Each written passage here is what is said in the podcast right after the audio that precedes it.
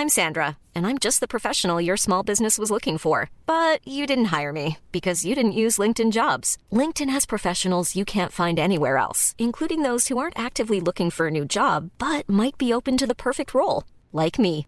In a given month, over 70% of LinkedIn users don't visit other leading job sites. So if you're not looking on LinkedIn, you'll miss out on great candidates like Sandra. Start hiring professionals like a professional. Post your free job on linkedin.com/people today. A lot can happen in the next three years. Like a chatbot may be your new best friend. But what won't change? Needing health insurance. United Healthcare Tri Term Medical Plans are available for these changing times. Underwritten by Golden Rule Insurance Company, they offer budget friendly, flexible coverage for people who are in between jobs or missed open enrollment. The plans last nearly three years in some states, with access to a nationwide network of doctors and hospitals. So, for whatever tomorrow brings, United Healthcare Tri Term Medical Plans may be for you. Learn more at uh1.com.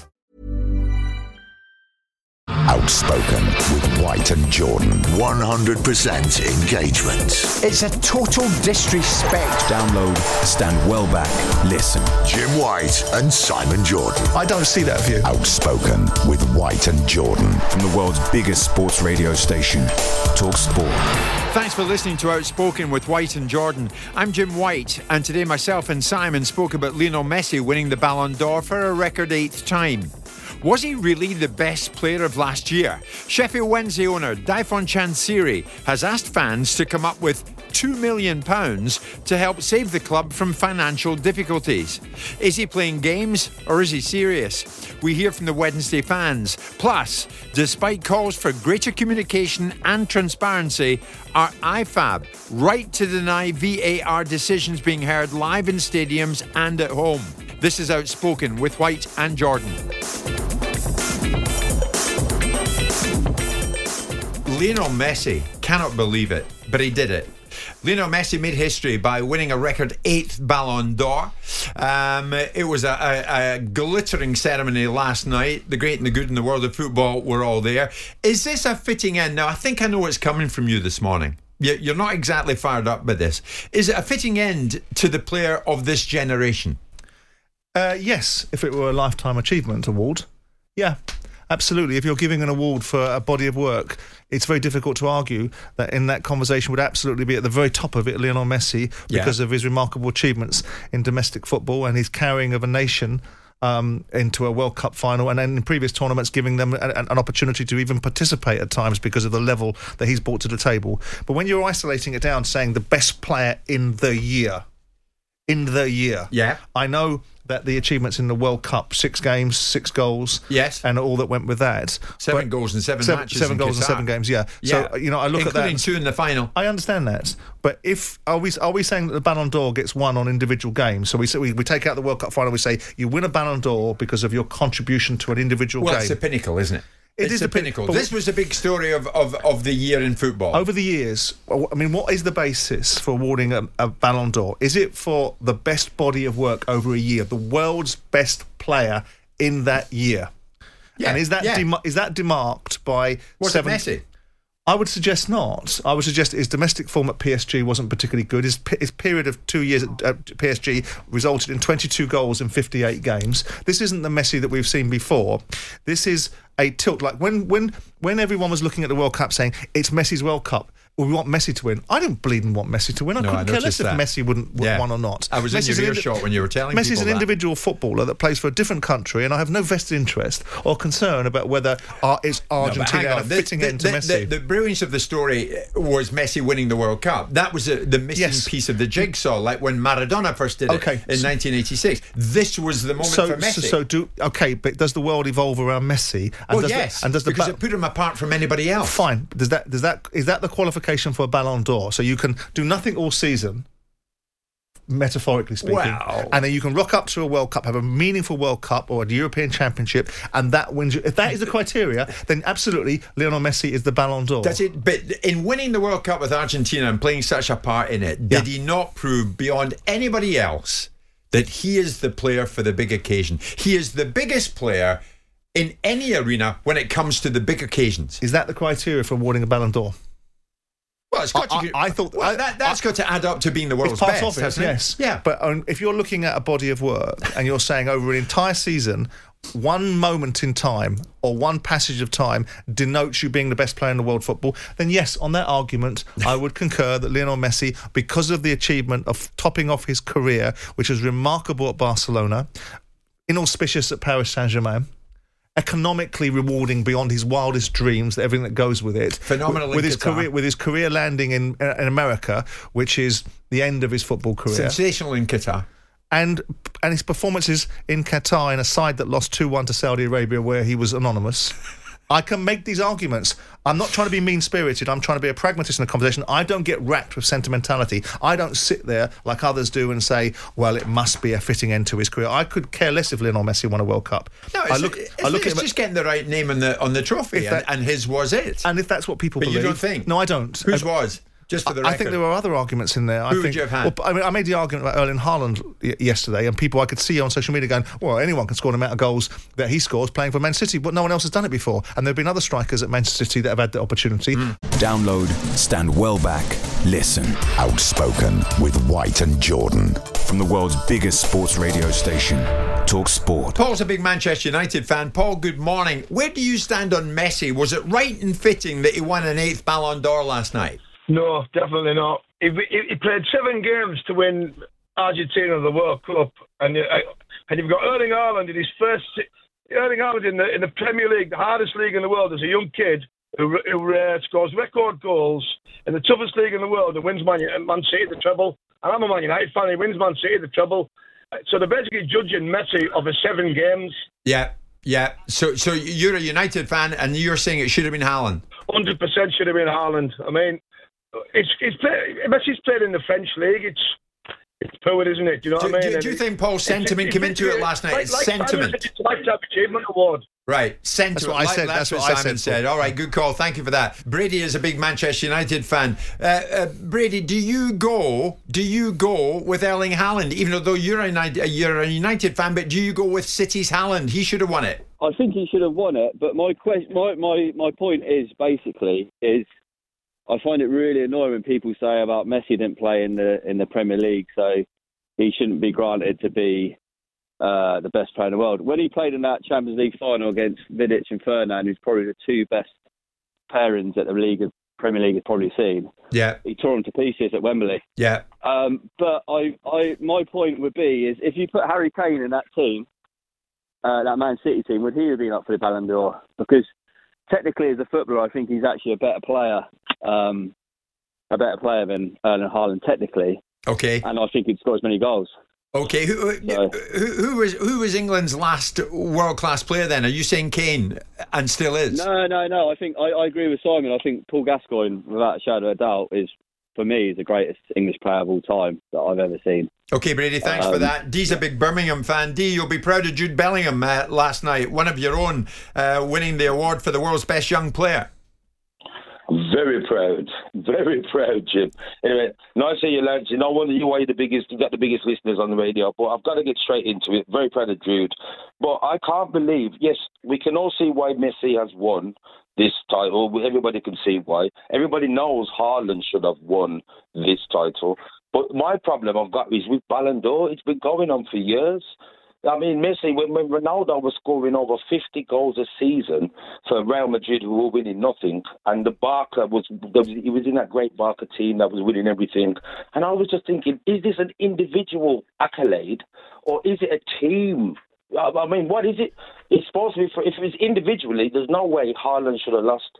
So I just got a problem with Ballon d'Or. I knew Messi was going to win it because they keep giving it to him, no matter what he does. Seven games, and that's it. He's, won- and I know he's won the World Cup, and we're all glad he's won it. We're all football fans. Yeah. We'd all be glad that he's won it. But by God, I'm telling you straight now, Jim, I just think it was like uh, a bit of a joke, and Ballon d'Or is becoming a joke to me. It's that time of the year. Your vacation is coming up. You can already hear the beach waves, feel the warm breeze, relax, and think about work. You really, really want it all to work out while you're away. Monday.com gives you and the team that peace of mind. When all work is on one platform and everyone's in sync, things just flow wherever you are. Tap the banner to go to Monday.com. There's never been a faster or easier way to start your weight loss journey than with PlushCare. PlushCare accepts most insurance plans and gives you online access to board-certified physicians who can prescribe FDA-approved weight loss medications like Wegovy and Zepbound for those who qualify. Take charge of your health and speak with a board-certified physician about a weight loss plan that's right for you. Get started today at plushcare.com slash weight loss. That's plushcare.com slash weight loss. plushcare.com slash weight loss. Burrow is a furniture company known for timeless design and thoughtful construction and free shipping, and that extends to their outdoor collection. Their outdoor furniture is built to withstand the elements, featuring rust-proof stainless steel hardware, weather-ready teak, and quick-dry foam cushions. For Memorial Day, get 15% off your Burrow purchase at burrow.com slash ACAST and up to 25% off outdoor. That's up to 25% off outdoor furniture at burrow.com slash ACAST. Download, stand well back, listen. Outspoken with White and Jordan. From the world's biggest sports radio station, Talk Sport. If you're a Sheffield Wednesday fan, then you want to listen up. Now, five months on, almost to the day since I spoke to the Sheffield Wednesday owner, Dejphon Chansiri, when Sheffield Wednesday got themselves out of League One, Simon, and into the Championship. And at Wembley that day, uh, Chansiri told me about his plans for life in the Championship. We, we try to go for it, yeah. So you are totally committed to Sheffield Wednesday as the owner, and you're going to invest. I, uh, I do my best. Like, like I mentioned all the time since I'm here, we, I, I, I will do my best, yeah. Well, no, he says, I'm going to try and do my best. Now, months on, they found life more than tough in the championship. That's one thing. But behind the scenes, Simon, Chansiri appears to be finding uh, cash flow problems pretty limiting and, and pretty restricting as well. Now, he's spoken to the Sheffield Star and he's told the fans who have described him as a custodian only that this is their chance to save the club.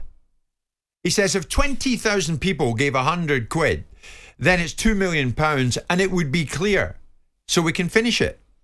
That would cover everything HMRC and the wages. That would need to be done before November the 10th if they don't want to pass the 30 days, but that means there can be no next time. It would need to be before we make it safe.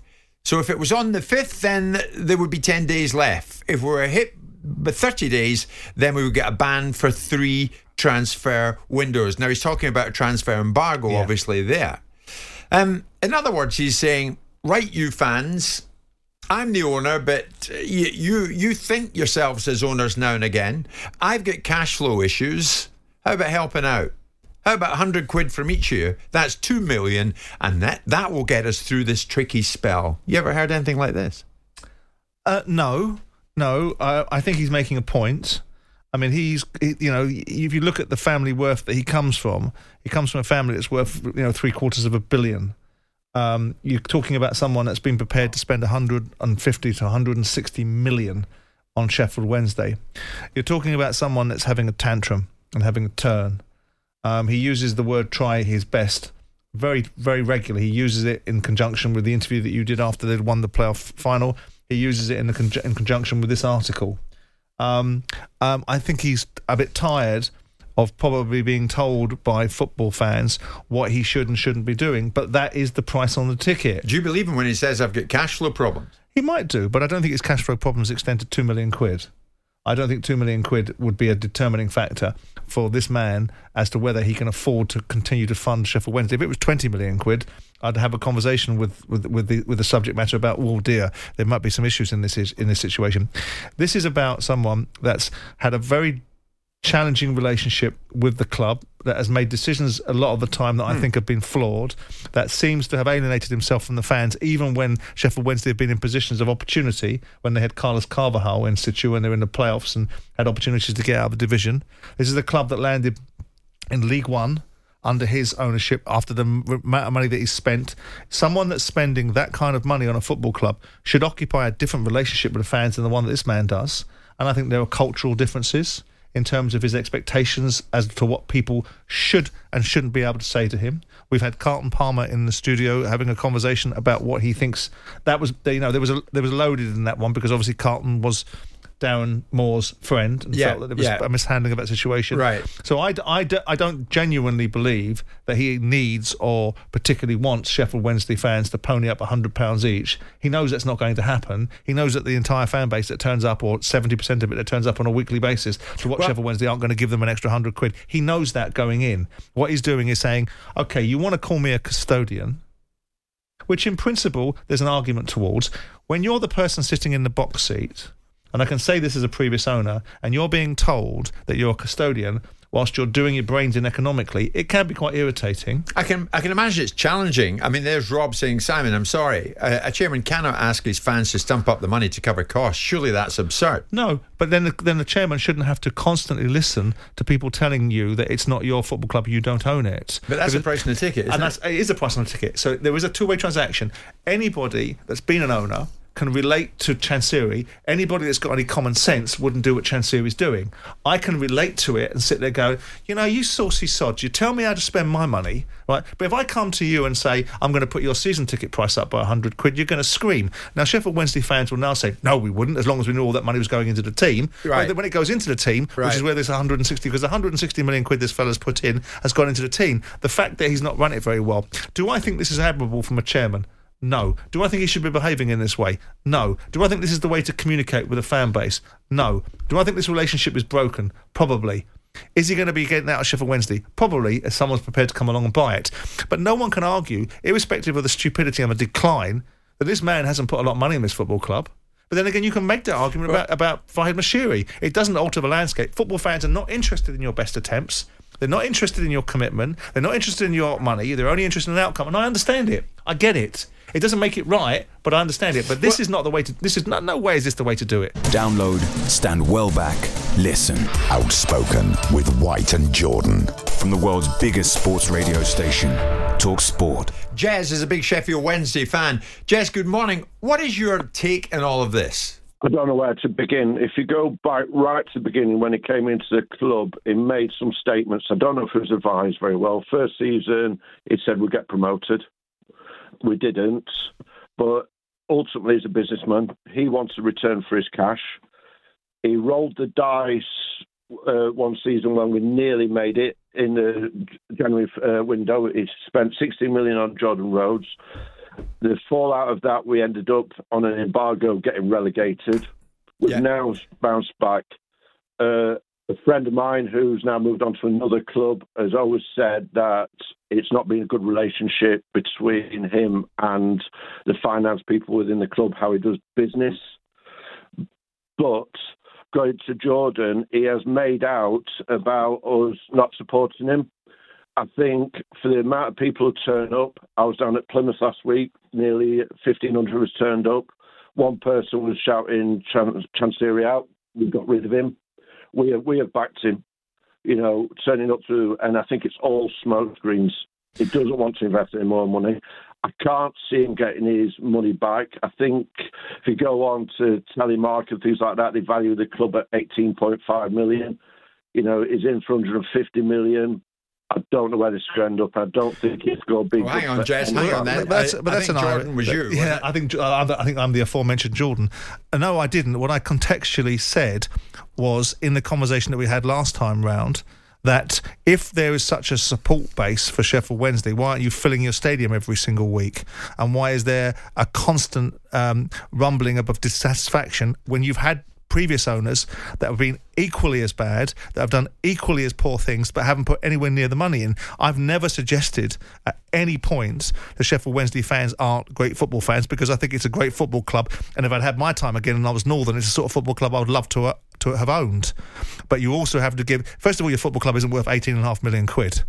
You can look at valuations as much as you want. You've got Reading in the marketplace, a league beneath you, being sold for potentially 50 million quid.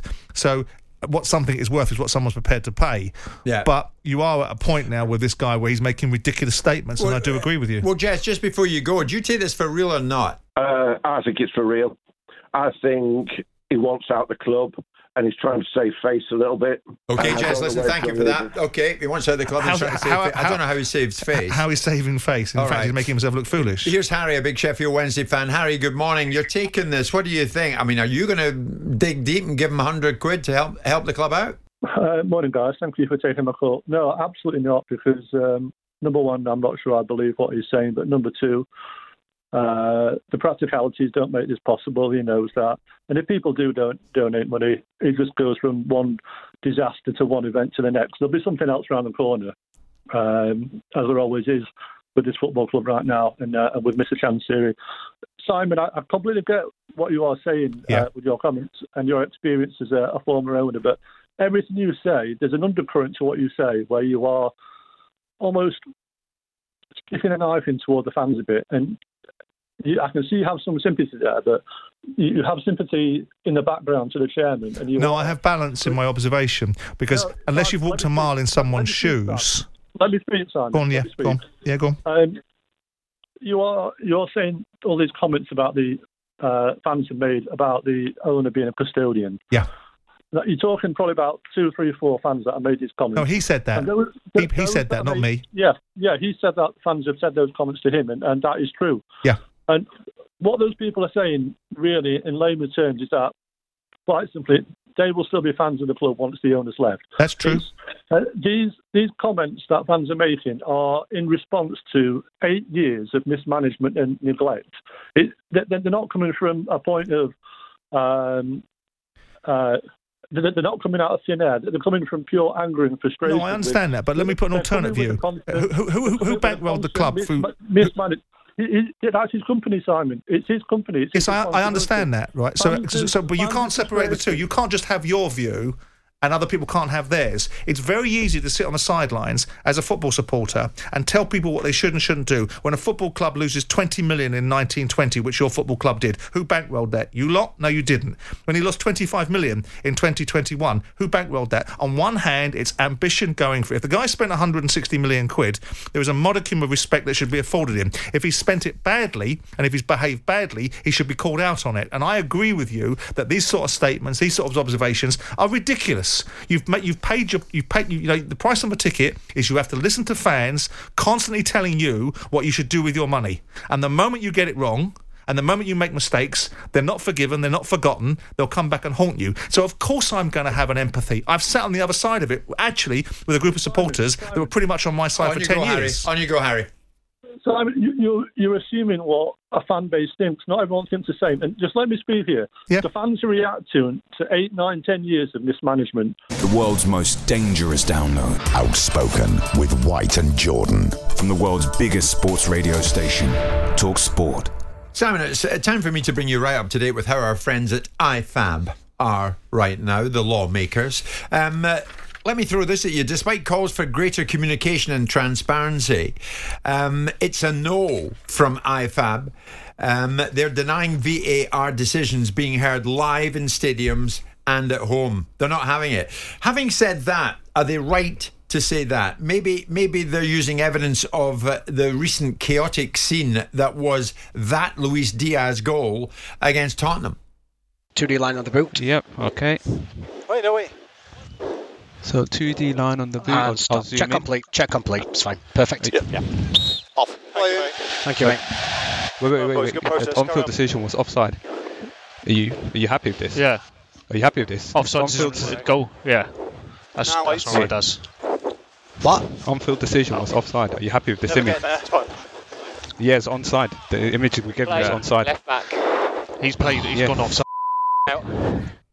Now, I tell you what, if you'd imagine if we'd heard that live in a stadium, Simon, or live on your Yeah. telly, uh, IFAB say that would create a chaotic, unsafe environment for referees. They're not wrong, are they? Th- yeah, I mean, obviously, some other people that are advancing the argument that you need to hear everything would say that, as I often say, sunlight is the best best disinfectant. If you want to make not if you if you want to be in a position where you've got ultimate authority, and make the right decisions, and be diligent in what you're doing, and no one deserves protection for that kind of mistake. Because there isn't an explanation for it. That was incompetence at its worst. Yeah. Right. I am I, much to I suspect most people's disagreement. I don't believe that there's a necessity to have to listen to the decision making process. I believe we've got far too much of it at times. I believe there's a necessity to, t- to accept authority, to accept decisions, and decisions are made at times that you won't agree with, and decisions are made that are wrong. The next thing is if you have transparency and the audio, the next thing you'll have fans sitting inside this truck at Stock- Stockley Park because it'll need to be that. That's the next thing. Yeah. The bottom line is is Yeah. that they need to improve. They need to improve There's the too decision. many voices. Well, yeah. I mean, some people will say that because of rugby and because of that product, there, that there is a there is. Well, why shouldn't football? Well, why shouldn't football for a lot of reasons? And a lot of the reasons are because of the temperament, the texture, the culture, the tribalism, the outlook, and the disposition of football is very different. It's not steeped in respect. Football is not a culture that's steeped in respect. It should be because it's such a valuable and wonderful game. Yeah. But most of the time, it's steeped in vitriol, trying to find disdain or contempt for the opposition or criticism. That's what it's steeped in, and, I'm- and of I'm course, and, the and the recognition of brilliance as well. Well, I'm looking at the words that they've chosen here, Simon. It could it could create chaotic, unsafe environment for referees. Well, I, unsafe. Well, I think that's a bit over egging the pudding. I think there's a bit of herp- hyperbole in there. I think it's a case of they need to add something on to the end of it because they've made the decision. No means no. We are the authority in the game. We're making the rules. We decide that ultimately the authority is is with the referee and with Stockley Park, and we don't need twenty five thousand fans screaming their head off whilst decisions are being made. Yeah. and I'm inclined to agree. I'm inclined to agree because VAR was brought in to aid and abet referees. It has increased the level of outcomes that are of benefit to the game. It has decreased the spontaneity. It has caused more. Con- it's caused more. Con- um, uh, controversy because there was a ridiculous starting point Yeah, yeah. that somebody Yeah. told the football world that VAR was 100% accuracy. So, with that in mind, anything that interacts with humans, and we saw human error, human error was in that um, decision at Tottenham because they weren't aware of what was happening on the field. They didn't realise that the on field decision was offside. So they were adjudicating, and we all know this is a well-rehearsed speech. So the point is, is that is that the necessity to drill down on why everything works. It's the way that society seems to work at this moment in time. Everyone seems to have a sense of entitlement about what they should have to have explained to them and what they should and shouldn't have to accept. In an ideal world, VAR and refereeing decisions would be 99.9% of the time right. In the real world, anything above 97% or 96%, which is where VAR operates, is as good as it gets with technology or without technology. Yeah. And it should be accepted. But because of the way that we are, we've now got VAR supporting referees because we created a temperature and a climate um, where referees couldn't not have technology. We've got technology, so we're now moving it onto the technology because we're saying the technology should be operating at 100%. And when we've got that working, we'll still want transparency for the odd exception that slips through. I don't think it's necessary, and I think they're right. And I think they should be have have more courage and say no means no. Yeah, we've yeah. decided that for the best interests of football and for the way that we want our officials to referee, no means no not then add on the bits about that, you know it's an unsafe environment because people look at it and go well no one's going to storm the truck at Stock- stockley park are they well, hasn't come to hasn't come to that yet. Um, so that's where we've got to. IFAB but saying no to VAR decisions being heard live in stadiums and at home. Is it the right decision? Addy, as a Liverpool fan, Addy, what do you think? Is, would it just be too chaotic? No, it wouldn't be too chaotic. And I just think you're being disingenuous. Well, first of all, that's classic IFAB and the lack of respect they have for the footballers and, and the fans. Because I I played rugby all my life, played football, played rugby all my life. And Wayne Barnes, you don't hear what the VAR guy the, um, is saying, you just hear the communication. And the fans are the people that pay the money, and they get the worst deal of it. And it's a lack of respect in terms of you can go on about the hooliganism age or what have you, but people are hearing that. I'm a Liverpool fan. I listened to that Spurs thing. No one rioted. And that was one of the worst decisions you could have seen. There were several that day. But you've got to have some respect for the actual fans that we're not going to riot because we don't like a decision. The decisions are chaotic and rubbish as it is anyway. And, Addy's got a point, Sandy. They pay the money. But but but that's not true, Addy. I, I agree with you. I agree with you that the language that is used is unnecessary, and it's and it's and it's creating a temperature that you just described, which is no one's going to be like I just said a moment ago. No one's going to be storming Stockley Park, and it doesn't come down to a lack of respect. And if anyone deserves a lack of respect at times, it's the players for some of the reasons that are now being introduced through officialdom, that they're clamping down on simulation, they're clamping down on time wasting, they're clamping down on cheating because there's a necessity to do so. So that's the reasons why there might be an element of disregard for the players, or we can have Martin Keown on here telling us how much rest the players what need to be able to carry the money bags that they're getting on a weekly basis. I'm a- you think it, it, you, you're being cheated out of something here? Well, How do you mean I feel cheated out of? I'm, I'm not. Yeah, but you have to clarify that a bit. The, for the, me. the, you know, you're deva- you pay, devalued. You, you say you're, you've got every right to be listening to it inside the Oh, stadium, yes, how they yes. get to a certain just say- decision. no, you don't. say- No, you don't. Can I just can I speak? Can I just say that it, the whole way that rugby and and the players interact with each other, Yeah. there has been that respect. And you can say yeah, football isn't, and there's a and there's a certain amount of there's a, a high degree of um, disrespect between players and officials. That has gone on, and it seems to be accepted. And it's great that they're clamping some of that down. Yep. that out. That's fine. But I'm talking about the grown-up maturity. You'll hear Wayne Barnes talk because it's a different game. But he'll be talking to the players, preventing infringements. He's, that, that's where the communication is. The respect is there on, on both sides. But you can have it in football now because we. All right, hooliganism still goes on, but they should actually look at the fact that what people are paying. Think about what happened in COVID. The brand is no good without the fans, and the fans in the ground are getting cheated because they should be the first people to know what's going on. And people are more likely to accept it because they hear the decision. They might not agree with it, but it's been played out. And it's classic. And So, so you believe that, that that hearing the audio is going to convince No, no, fans hearing the that they're more likely? Simon, it's not hearing the audio. You hear the communication. Well, that's- that's the they don't audio. hear the- they don't hear. No, it's completely. Well, audio different. communication You then? Can I finish? Can I speak? You do not hear the whole audio on the rugby union. are we, are we going to have a debate about bloody semantics? We're talking about someone being able to hear something not- audibly. Hey, So Simon, audio. Simon, Simon, you get to speak all day long. I'm just trying to say that it's not about the full audio. You wouldn't have to have that. What you have is the communication between the the, the referee saying, "This is what I think," and then the VAR guys or whatever, you and the review. You don't hear them talking amongst each other. You don't have to have that. No one was suggesting that. That would be silly, wouldn't it? We're not listening to a That's radio show at Stockley Park. You're listening to an audio based upon No, the decision-making process. When no. so what you but what you believe is, as a football fan, you're entitled. You're deliberately obfuscating. You are deliberately obfuscating because you are because I didn't. You don't have that. You have the whole point where all they do is you don't listen to the audio.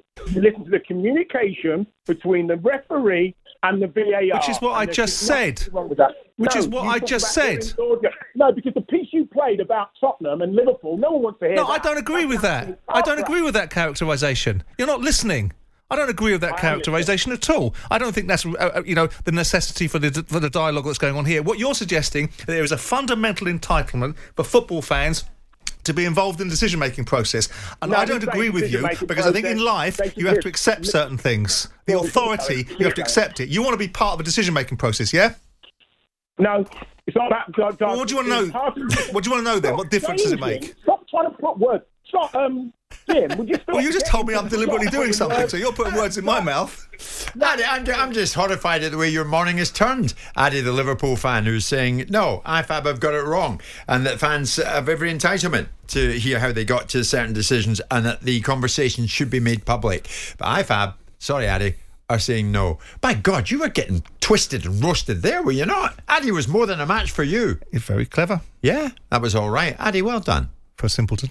Download, stand well back, listen. Outspoken with White and Jordan. From the world's biggest sports radio station, Talk Sport. Thanks for listening to Outspoken with White and Jordan. Please leave us a five star review wherever you get your podcast from. We'll be back tomorrow.